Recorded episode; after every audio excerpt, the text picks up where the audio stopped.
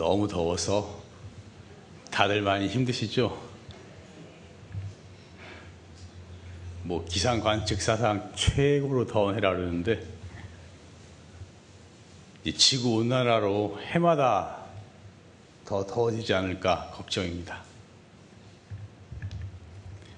더우면 우리가 찬 음식을 많이 먹게 되는데 여름에 찬 거 너무 많이 먹으면 안 좋대요.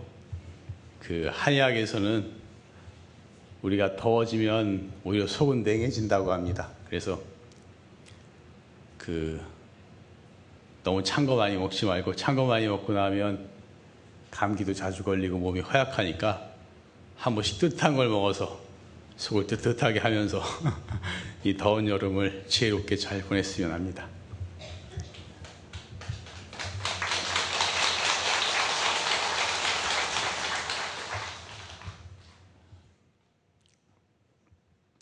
불교는 수행의 종교고 깨달음의 종교라고 합니다. 무엇을 깨닫느냐? 무엇을 깨닫? 어떤 사람 저한테 뭘 깨닫느냐고 자꾸 그러는데 무엇을 깨닫느냐? 진리를 깨닫는 거죠. 진리를. 그 진리라는 것이 나의 본래 모습이에요. 나의 본 마음자리. 우주에 가득 차 있는 나의 본래 모습을 깨닫는 것입니다. 나 자신의 모습이, 나 자신의 본래 모습이 모든 것을 갖추고 있는 무한한 지혜와 무한한 능력을 다 갖추고 있어요.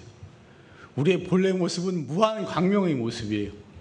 그 나의 본래 모습, 그 자리를 바라보게 되면 영원한 자유와 행복을 얻게 된다. 그렇게 말씀하신 것입니다. 그래서 깨닫는다는 것은 눈을 뜨는 것과 같아요. 우리가 캄캄했다가 눈을 확 어느 한 순간 눈을 뜨는 것과 같아요. 그렇기 때문에 깨달음은 점진적인 것이 아닌 것입니다.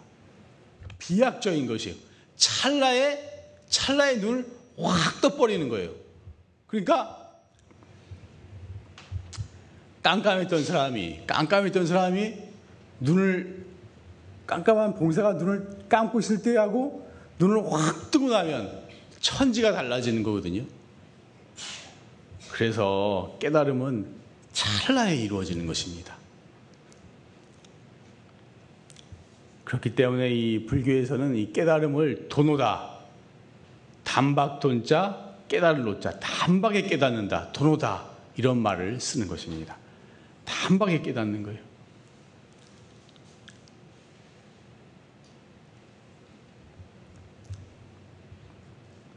세상 일은 다 점진적인 거예요. 건강도 점차점차 좋아지는 것이고, 뭐 학교 공부도 조금 조금씩 좋아지는 것이고, 이게 다 점진적으로 이루어집니다. 갑자기 어느 한 순간에 비약적으로 삶이 확 달라지고 이런 일은 없어요. 그렇지만 깨달음은 비약적인 것입니다. 어느 한순간에 확 달라지게 되는 거예요. 그래서 깨달음은 비유하자면 일반 생활은 아날로그와 같은 거예요. 아날로그 이렇게 아날로그 같이 이렇게, 이렇게 조금 조금씩 이렇게 돌아가는 것이고 깨달음이라는 것은 디지털과 같아요. 어느 한순간 팍 뛰어 올라가 버리는 거예요. 완전히 다른 세계로.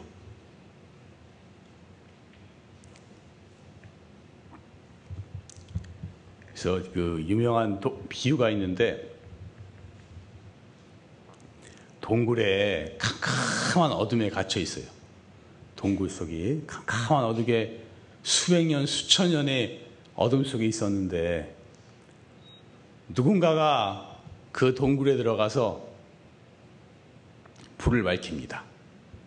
불을 탁 밝히는 순간, 불을 탁 밝히는 순간, 천년의 어둠이건, 만년의 어둠이건, 무량 억겁의 어둠이건, 불을 밝히는 그 순간에 어둠이 확 사라지잖아요. 우리가 이, 우리가 이 무한 광명을 갖춘 나의 본래 모습을, 그 어마어마한 나의 본래 모습을 탁 눈을 떠서 바로 보는 그 순간, 천년의 어두운 마음, 만년의 어두운 마음, 무량 억겁을 윤회해온 우리의 어두운 마음이 일시에 사라지게 되는 것입니다. 그래서 선문에서는 일초직입 열애지라. 한 번 넘을 초자, 한 번 뛰어넘어서 직입 곧바로 들어간다. 열애지, 열애의 땅에. 한 번, 한순간 확 뛰어넘어서 바로 부처님의 세계로 들어가는 이런 세계가 있는 것입니다.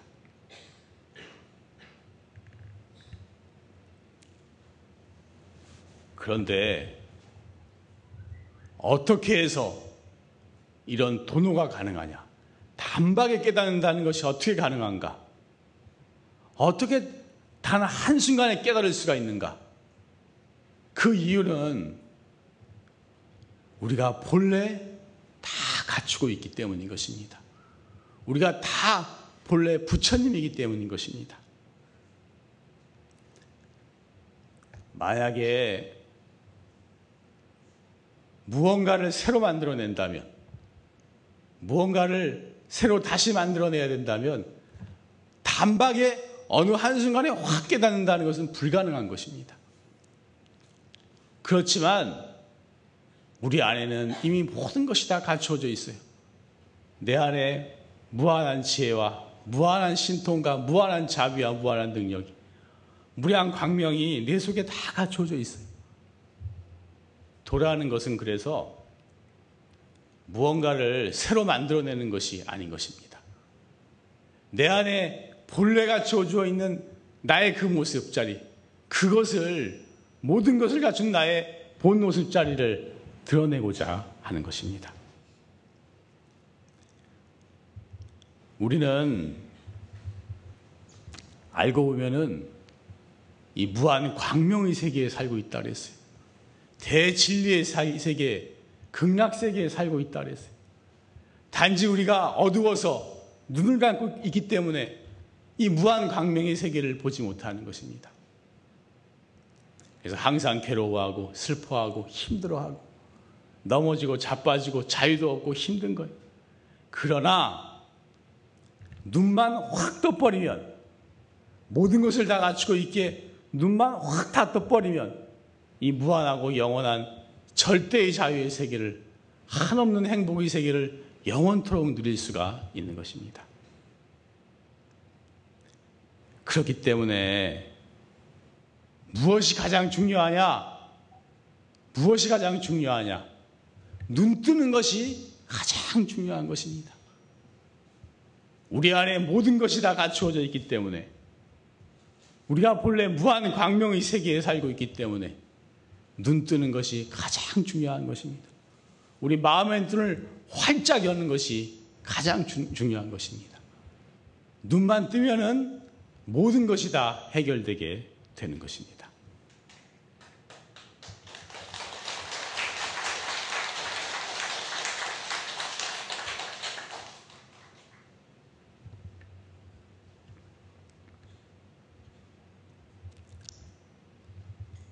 한번 따라해 봅시다. 우리가 본래 모든 것을 다 갖추고 있기에 단박에 깨닫는 것이 가능하다. 우리는 본래 무한 광명의 세계에 살고 있기에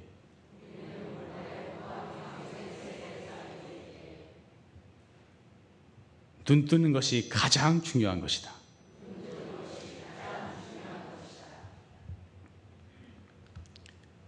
이 참선법은 바로 눈 뜨는 공부를 하는 것입니다. 다른 잔잔한 거, 다른 부수적인 거, 이런 것은 다 방편이고, 그것으로서는 근본 문제가 해결되지 않는 것입니다.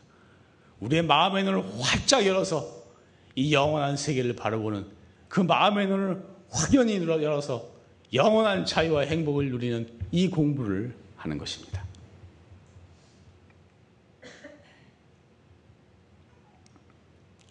그렇기 때문에 우리 참선법은 우리가 본래부터 부처라는 것, 본래부터 완전 무결한 존재라는 것, 모든 것을 갖춘 부처님이라는 사실, 그것을 전제로 공부해 나가는 것입니다. 우리가 본래부터 부처님이라는 것, 본래부터 모든 것을 갖춘 존재라는 그 확신을 가지고 공부해 나가야 하는 것입니다.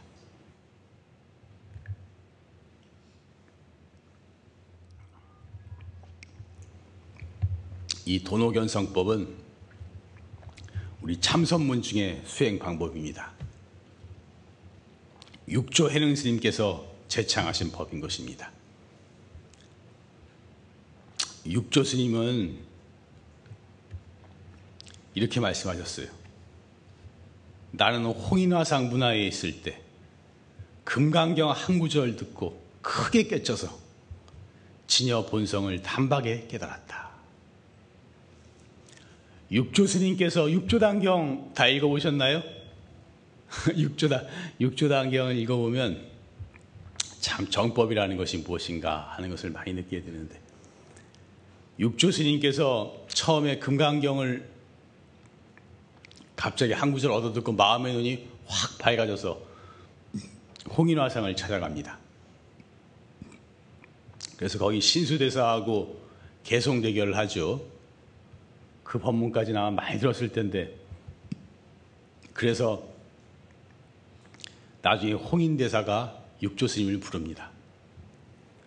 사람들은 육조 스님이 처음에 신수대사하고 개송 대결을 할 때 이미 확철대오를 한 게 아니냐 이렇게 생각을 하는데 그때는 지경이 났을 뿐이고 확철대오한 것은 아닙니다. 마지막에 홍인대사께서 육조 스님을 불러서 금강경을 가르치시는데 그때에 그 홍인 대사의 한 말씀에 마음의 눈이 확연히 열려버렸던 것입니다.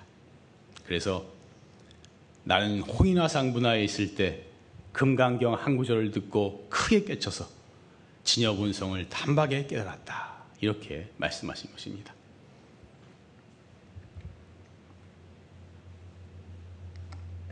그래서 이 해능 스님이 제창한 육조 스님께서 제창한 도노 견성법, 도노 단박에 깨쳐서 견성, 성품을 본다. 불교에서 성품이라고 말하는 것은 우리의, 우리의 본래 모습, 우리의 본 마음자리를 성품이라고 하는 것입니다. 도노 단박에 깨쳐서 견성, 성품을 본다. 우리의 본 마음자리를 본다 하는 것입니다.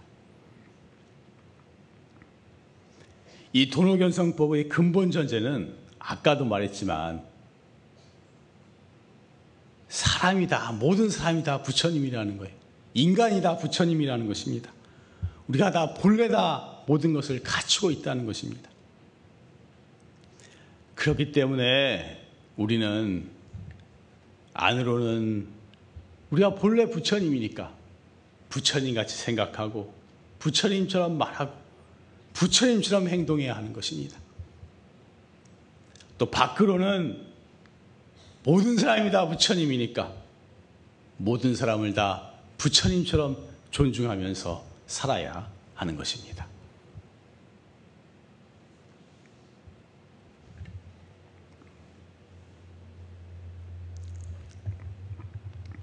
자, 따라해 봅시다. 도노견성법의 근본 전제는 인간이 부처라는 것이다. 그러므로 우리는 안으로는 부처님과 같이 생각하고 말하고 행동하며 밖으로는 모든 사람을 부처님 같이 존중해야 한다.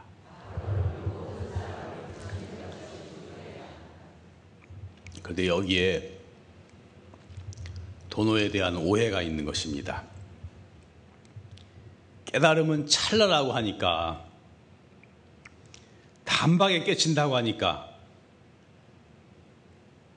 정성과 노력으로 무한한 노력을 하지 않고 참선하다 보면 어느 날 한 방에 확 깨칠 수 있을래나 그런 한탕주의적 생각을 할 수가 있는 것입니다. 갑자기 어느 날 확 깨치는 그렇게 생각해서 한탕주의고 유행주의인 것입니다.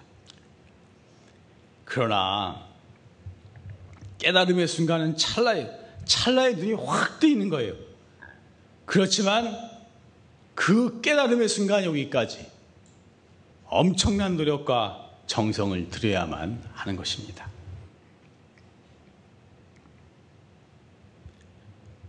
장님이 눈 뜨는 게 쉽나요? 이 보통 어려운 일이 아니잖아요. 거의 불가능에 가까운 일이잖아요. 신봉사가 눈 뜨는 건 찰나예요. 어느 한순간에 눈을 확 떴거든. 그렇지만 이 눈을 뜨기까지는 어마어마한 정성을 들여야만 하는 것입니다. 여기저기 많은 곳을 알아봐야 하는 것이고 심청이가 공양미 300석의 인당수에 빠지기도 하고 이런 게 쌓이고 쌓이고 쌓여서 그것이 모이고 모이고 모여서 어느 한순간에 눈을 확 뜨는 일이 생기게 되는 것입니다.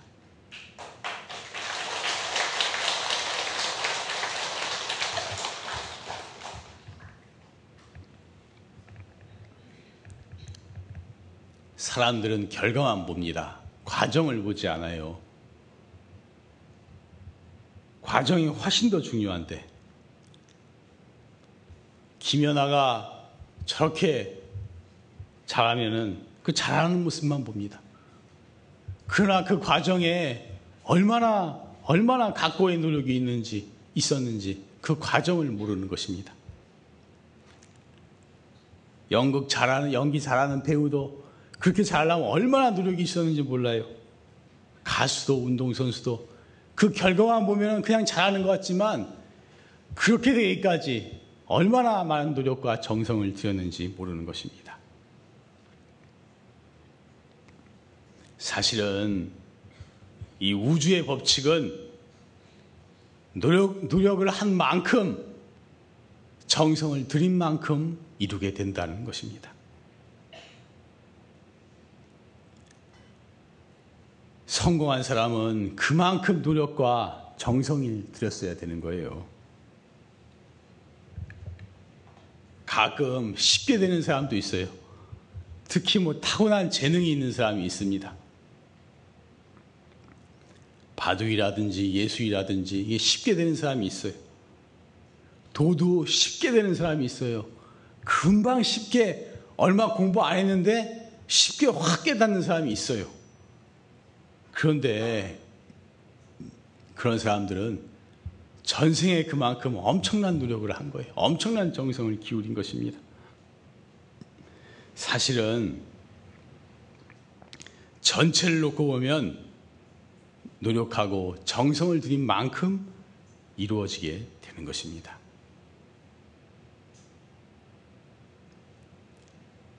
세상에서 성공하려고 해도 많은 노력과 정성을 들여야 하는 것입니다. 그런데 이 영원한 생의 문제를 해결해서 천생 만생 영원한 자유와 행복을 얻는 길이 있는데 이런 깨달음이 보통, 보통 정성으로 이루어질 수가 있겠습니까? 하늘도 감동할 정성을 들여야만 이 공부는 비로소 진전이 있다고 했습니다. 그냥 좀 해보자. 그냥 이 공부 좀 해보자. 이래가지고는 이 공부는 어림도 없는 것입니다.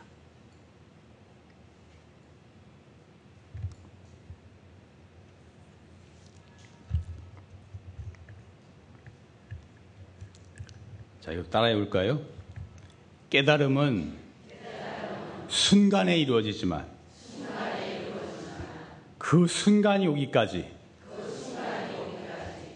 엄청난 노력과 정성을 들여야 한다. 하늘도 감동할 정성을 들여야 이 공부는 비로소 진전이 있다.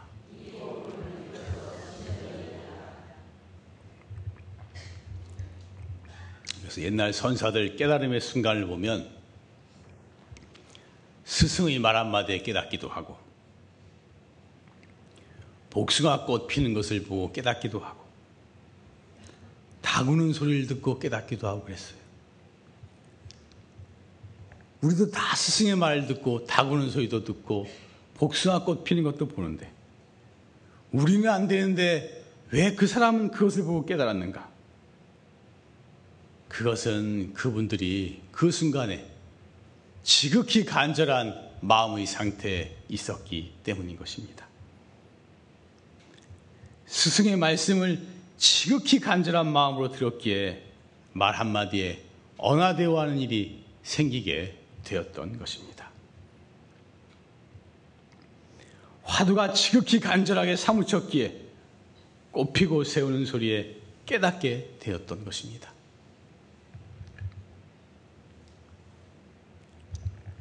옛날에는 법문 듣기가 참 어려웠어요. 큰 스님 만나서 법문 한 번 듣기가 정말로 어려웠어요. 그래서 스승을 법문을 듣기 위해서 몇백 리, 몇천 리기를 스승을 만나기 위해서 찾아갑니다. 몇 달을 걸려서 걸어서 찾아가는 거예요. 산 넘고 물 건너서.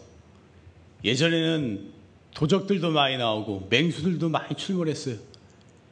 몇천 리기를 걸어가는 게 목숨을 건 여행이었거든요. 오직 간절한 마음 하나로 스승을 만나서 법문을 들으려는 그 마음 하나로 간절한 마음으로 찾아갔던 거예요. 걸음걸음이 간절함으로 간절함으로 갔던 거예요. 그러니까 가는 도중에 그 간절한 마음이 지극하게 사무치고 사무쳐서 공부가 다 되었던 것입니다. 그렇게 스승의 말 한마디에 다 깨닫게 되는 그런 일이 생기게 되었던 것입니다. 예전에 같이 어렵고 힘들 때 오히려 도인이 훨씬 더 많이 나왔어요. 어렵고 힘들어야 더 마음이 간절해지고 더 귀한 줄 알게 되는 것입니다. 요즘같이 너무 흔하고 너무 편하고 그러면 간절한 마음이 생기지가 않는 것입니다.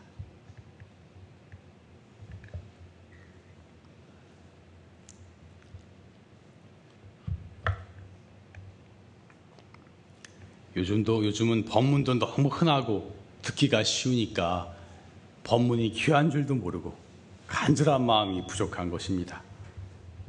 정말 자기가 간절한 마음으로 듣는다면 스승의 법문 한마디에 그 말씀 한마디에 우리가 깨달을 수가 있는 것입니다.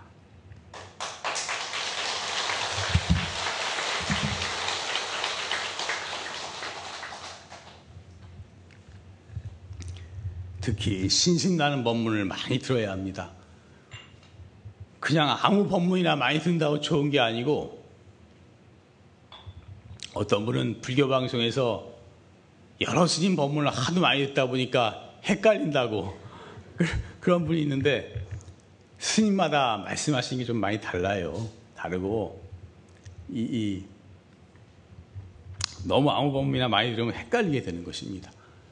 자기 마음에 와닿고 신심나는 법문, 간절하게 와닿는 법문, 바른 법문이 어떤 것인가를 잘 판단해서 좋은 법문을 많이 들어야 하는 것입니다. 바른 법문을 많이 듣다 보면 정결을 세워줘요. 어떻게 공부하는 것이 옳은가? 어떻게 사는 것이 옳은가? 하는 사상이 서게 되는 것입니다. 좋은 법문을 많이 들으면 신심이 나고 용기가 생기고 간절한 마음이 생기게 되는 것입니다. 자기가 그냥 앉아서 공부한다고 화두만 챙긴다고 이 공부가 되는 것이 아닌 것입니다. 이 참선은 그렇게 앉아만 있다고 진전되는 공부가 아닌 것입니다.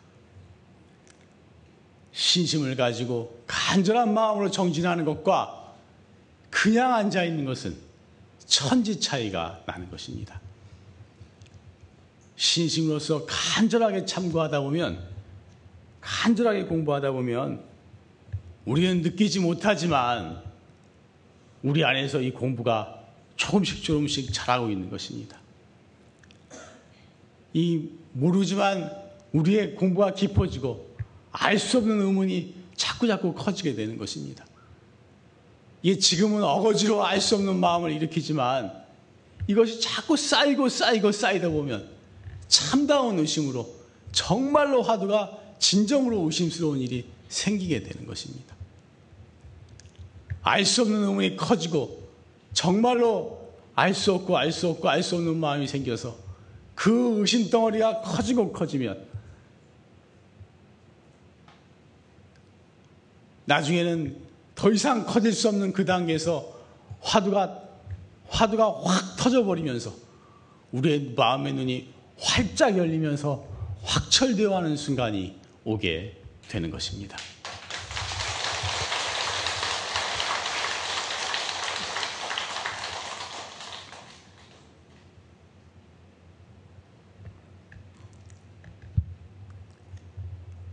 그래서 우리가 오늘 도노에 대해서 말씀을 드렸는데 도노라고 단박에 깨닫는다. 어느 한순간에 마음의 눈이 활짝 열린다. 이렇게 말을 하니까 그냥 어느 한순간에 그냥 단박에 깨닫는 걸 생각하시면 큰 오해인 것입니다. 도노가 생기 오기까지 단박에 깨닫는 그 순간이 오기까지 엄청난 노력과 정성을 들여야만 하는 것입니다. 그래서 우리 다 같이 간절하게 신심을 가지고 공부해서 정성을 들이고 들이고 들여서 어느 한순간 일시에 마음의 눈이 활짝 열려서 도노하는 확철대화하는 그런 도인이 출현할 수 있도록 공부해 나가도록